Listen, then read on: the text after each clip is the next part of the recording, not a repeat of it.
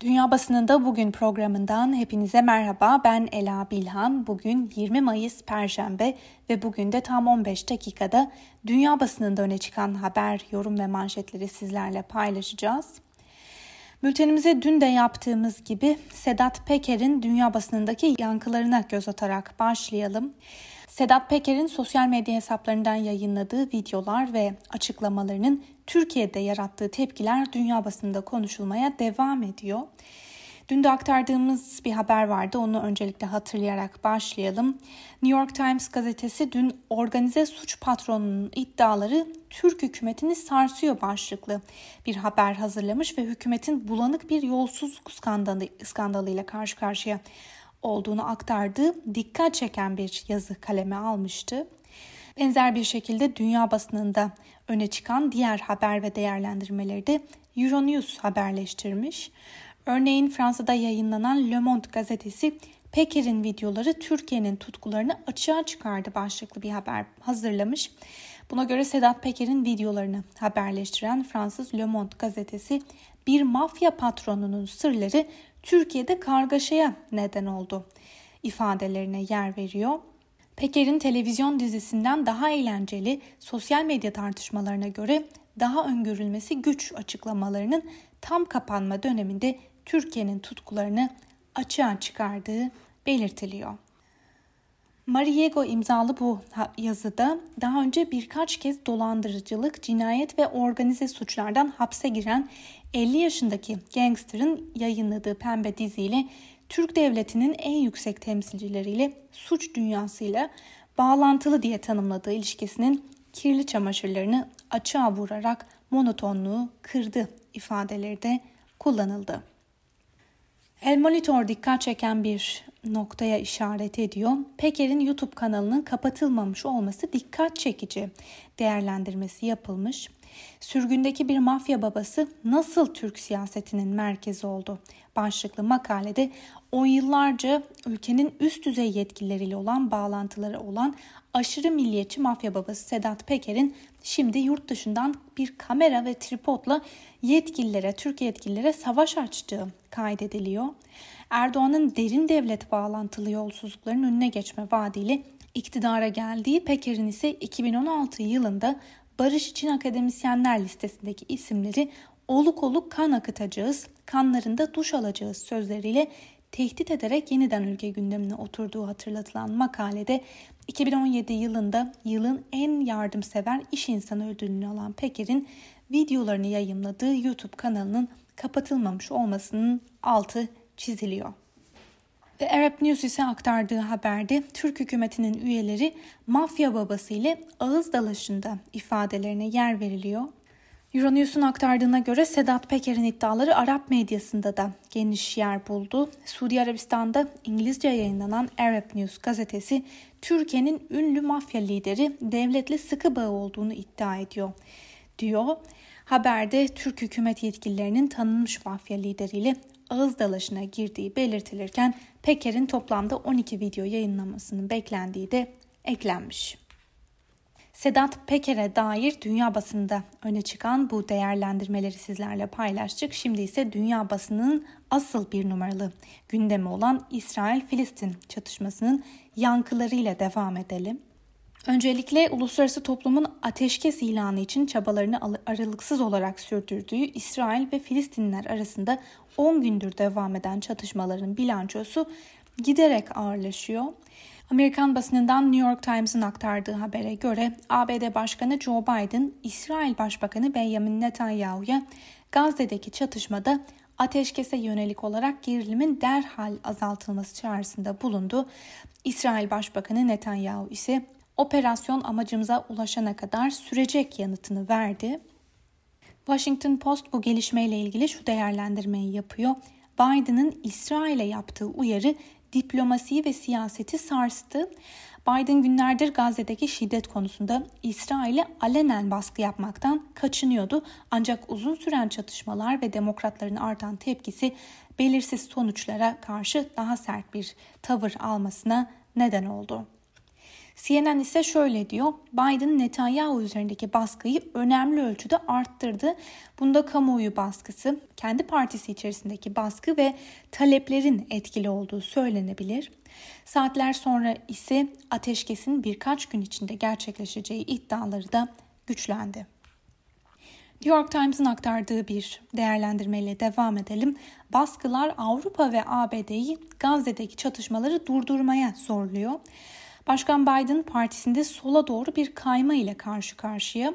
Avrupa'ya doğru yükselen Müslüman göçü, terörizm korkuları ve popülist siyaset diplomasiyi daha acil hale getirdi.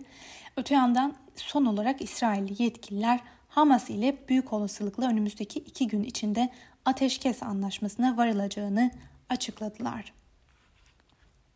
New York Times'ın aktardığı bir diğer değerlendirmeye göz atalım. Gazze'deki çatışmalar ve ortaya çıkan şiddet ve nefret söylemleri bazı genç Amerikalı Yahudilerin yaşadıkları kimlik krizini yıktı. Yeni nesil bölgenin uzun süredir devam eden çatışmasını ebeveynlerinin büyük anne veya büyük babalarının nesillerinden çok farklı baskılarla karşı karşıya geldiğini kabul ediyorlar. Amerikan basınında öne çıkan bir diğer haberi de sizlerle paylaşalım. Aralarında hafta başında İsrail'e güçlü destek verilmesini öngören tasarının açıklanmasına öncülük eden Cumhuriyetçi Senatör Rick Scott'un da aralarında bulunduğu bir grup Cumhuriyetçi senatör kongrede basın toplantısı düzenledi. Bir grup Cumhuriyetçi senatör kongrede düzenledikleri bu basın toplantısında İsrail'e güçlü desteklerini ifade ederken Başkan Joe Biden yönetiminin ve Demokrat Parti'deki ilerici kanadın yaklaşımını hedef aldı. Independent farklı bir habere odaklanmış durumda. ABD'de bazı demokrat vekiller İsrail'e onaylanan 735 milyon dolarlık silah satışını durdurulsun tasarısı hazırladı. Söz konusu tasarı Gazze saldırılarından hemen sonra ABD yönetiminin İsrail'e satışına onay verdiği 735 milyon dolarlık hassas güdümlü silah satışının durdurulmasını öngörüyor. Independent gazetesinden Borzu Daragahi de şu değerlendirmeyi yapıyor. İsrail-Filistin çatışmasında birçok kurban ve değerli birkaç kahraman var. Ancak uluslararası toplum siyasi irade göstermedikçe bölgedeki değişim şansı çok çok az. BBC aktardığı haberde şu ifadelere yer vermiş. Netanyahu İsrail vatandaşları için huzur ve güvenlik yeniden tesis edilinceye dek devam etmekte kararlı olduğunu açıkladı. Ancak İsrail'deki bir BBC muhabiri hava saldırılarının dün daha az yoğun olduğunu bildirdi.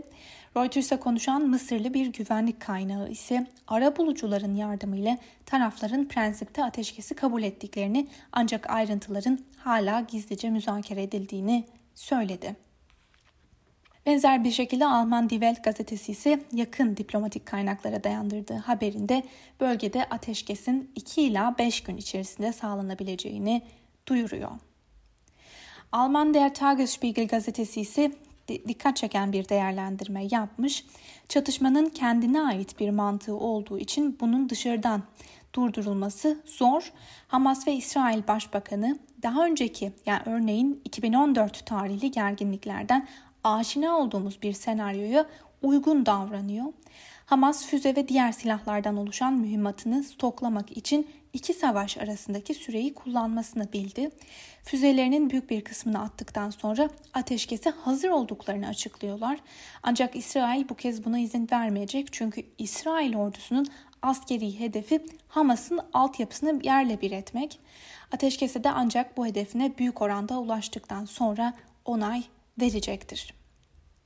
İsrail-Filistin arasındaki çatışmaya dair dünya basınında öne çıkan haber, yorum ve değerlendirmeleri sizlerle paylaştık. Şimdi ise Amerikan basınının gündemindeki bir diğer habere göz atalım. Washington Post'un aktardığı habere göre Trump'a sadık cumhuriyetçiler ülke çapında 2020'nin Kasım ayında yapılan seçim sonuçlarını yeniden gözden geçirmek için bazı girişimlerde bulunuyorlar. En göze çarpan örnek Arizona'dan geldi. Bölgede seçim sonuçlarının yeniden sayılması için bir girişim başlatıldı. Ancak gazeteye göre eski başkan Donald Trump'ın 2020 seçimlerine yönelik aralıksız olarak sürdürdüğü saldırılarının sonuçları giderek daha asılsız ve gerçek dışı hale geldi. Amerikan basınında öne çıkan bir diğer habere göre de ABD Temsilciler Meclisi Cumhuriyetçilerin itirazlarına rağmen 6 Ocak Kongre baskınının soruşturulması için komisyon kurulmasına yönelik yasa tasarısını onayladı. Ve Amerikan basınında öne çıkan bir diğer haberi de Voice of America'dan aktaralım. İran'la nükleer anlaşma çok yakın. İran nükleer anlaşmasını canlandırmak için yapılan görüşmeleri yürüten Avrupa Birliği yetkilisi Enrique Mora müzakerelere bir hafta ara verilirken anlaşmaya varılacağından neredeyse emin olduğunu açıkladı. Müzakereler 7 Mayıs'ta Viyana'da lüks bir otelin bodrum katında İran, Rusya, Çin, Fransa, İngiltere ve Almanya'nın katılımıyla yeniden başlamıştı. ABD heyeti ise görüşmelere bir başka otelden dolaylı olarak katılıyordu.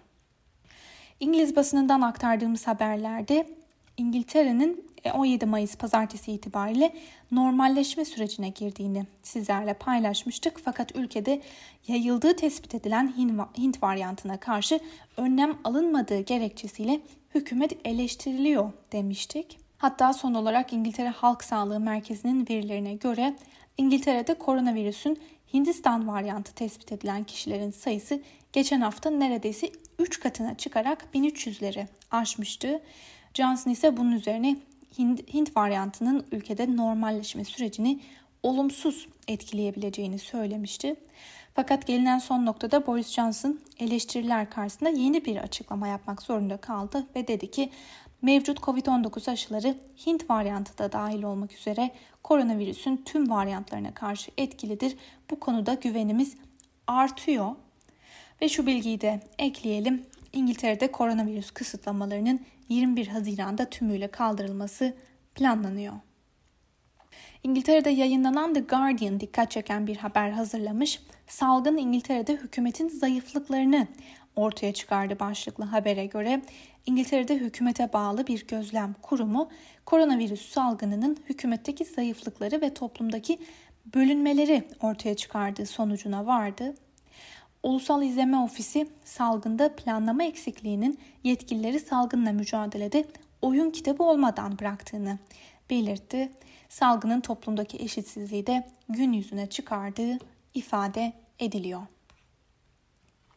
Türkiye'yi yakından ilgilendiren bir haberle devam edelim. Avrupa Parlamentosu AB Komisyonu'na Türkiye'nin üyelik müzakerelerini gerekirse askıya alınmasını tavsiye eden Türkiye raporunu oyladı. Rapor 64 hayır ve 150 çekimsel oya karşı 480 evet oyuyla kabul edildi. Kabul edilen bu raporda Türk dış politikası da eleştiriliyor. Türkiye'nin AB üyesi Yunanistan ve Kıbrıs'a yönelik çatışmacı bir siyaset izlediği, Suriye, Libya ve Kuzey Karabağ'da Avrupa Birliği'nin önceliklerine sistematik olarak karşı çıktığı da dile getirildi. Euronews'un bu konuda aktardığı habere göre AP'nin bu kararı bağlayıcı değil, tavsiye kararı niteliğinde Türkiye'nin üyeliğinin askıya alınmasını Avrupa Parlamentosu karar veremiyor. Avrupa Parlamentosu geçtiğimiz yıllarda da bu yönde tavsiye kararlar aldı. Ancak üyeliğin askıya alınması AB Komisyonu'nun yapacağı öneri ve AB Konseyi'nin alacağı kararla mümkün olabilir. Öte yandan dünden bu yana Alman basınının gündemine oturan asıl habere göre Almanya Aile Bakanı Franziska Giffey doktorasının intihal nedeniyle iptal edilmesi üzerine görevinden istifa etti. Yunanistan'da yayınlanan Ekatimerini gazetesinin bir haberiyle devam edelim. Kıbrıs, Yunanistan ve Mısır'dan daha sıkı savunma işbirliği çağrısı başlıklı habere göre Kıbrıs, Yunanistan ve Mısır bölgelerinde artan gerginlik nedeniyle daha sıkı bir savunma işbirliğinin gerektiğini bildirdi. Öte yandan Cumhurbaşkanı Recep Tayyip Erdoğan'ın da dün Doğu Akdeniz'de petrol doğal gaz müjdeleri olabileceğini aktarmış olması dikkat çekti. Fransa'da yayınlanan Le Monde gazetesinin gündeminde normalleşme takvimi var. Avrupa'da en çok vakanın kaydedildiği ülkelerden biri olan Fransa'da 3 aşamalı normalleşme planı dün resmen başladı. Tam 6 aydır kapalı olan restoran ve kafeler dün itibariyle yeniden kapılarını açtı. Vakaların düşmesiyle ilerleyen süreçte başka önlemlerin de kaldırılması bekleniyor. Rusya'da yayını yapan Moscow Times'ın aktardığı bir haberle devam edelim. Biden yönetimi ABD'nin karşı çıktığı Kuzey Yakım 2 doğalgaz boru hattı projesinde yer alan Rus şirketlerine ve gemilerine yaptırım uygulama kararı aldı. Ancak yönetim proje kapsamında yer alan Alman firmasını yaptırımlardan muaf tuttu. Moscow Times aktardığı haberde ABD'nin yaptırım kararını ulusal bir tehdit olmakla gerekçelendirdiğinin de altını çiziyor. Öte yandan aktarılan haberde Cumhuriyetçi bazı isimlerin Biden yönetiminden gelen bu adımı olumsuz karşıladıkları da aktarılmış. Örneğin Cumhuriyetçi Senatör Jim Risch bu hamleyi şu sözlerle eleştiriyor. Yaptırım kararı Biden-Putin zirvesine giden yolda yalnızca ABD'nin gücünü zayıflatacak bir hediyedir. Ve bültenimizin sonuna doğru yaklaşırken Hint basınından India Today'in gündemdeki habere de göz atalım. Hindistan adım adım 3. dalgaya doğru ilerliyor. İkinci dalganın zirvesini gören Hindistan henüz ikinci dalganın etkilerini bertaraf edememişken üçüncü dalganın başlaması ihtimali yüksek. Öte yandan henüz yetişkinlerin aşılanma oranları hala çok düşük. Birleşik Arap Emirlikleri ve Singapur şimdiden 12-15 yaş aralığındaki çocukları aşılamaya başladı. Bu sürecin sonunda 3. dalgadan en fazla çocukların etkilenmesi de kaçınılmaz görünüyor. El Cezire'nin Hindistan'a dair aktardığı haberde ise son 24 saatte 276 binden fazla vakanın tespit edildiği aktarılıyor. Ülkede yapılan bir araştırmanın sonucuna göre sokakta rastgele çevrilerek test yapılan her 3 kişiden ikisinin test sonucu pozitif çıkıyor. Ve son haberimiz Çin basınından. Global Times bugünkü başyazısında ABD yönetimini eleştiriyor. Bu kez ise bu gerilimin sebebi farklı. Çünkü ABD Temsilciler Meclisi Başkanı Nancy Pelosi 2022 Pekin Kış Olimpiyatlarının Çin'in insan hakları ihlalleri nedeniyle boykot edilmesi çağrısında bulundu. Şöyle diyor Global Times, ABD'nin narsist tavrı bu kez de Pekin Kış Olimpiyatlarını hedef aldı. Pekin Kış Olimpiyatları ABD'nin elinde tutup Çin'e karşı kullanabileceği bir koz olamayacak. ABD'nin bu olimpiyatları destekleyip desteklememesi kış oyunlarının genel görünümüne veya saygınlığına karar veya zarar veremez. Sevgili Özgürüz Radyo dinleyicileri Global Times'tan aktardığımız bu başyazının ardından bugünkü programımızın da sonuna geldik. Yarın aynı saatte tekrar görüşmek dileğiyle şimdilik hoşçakalın.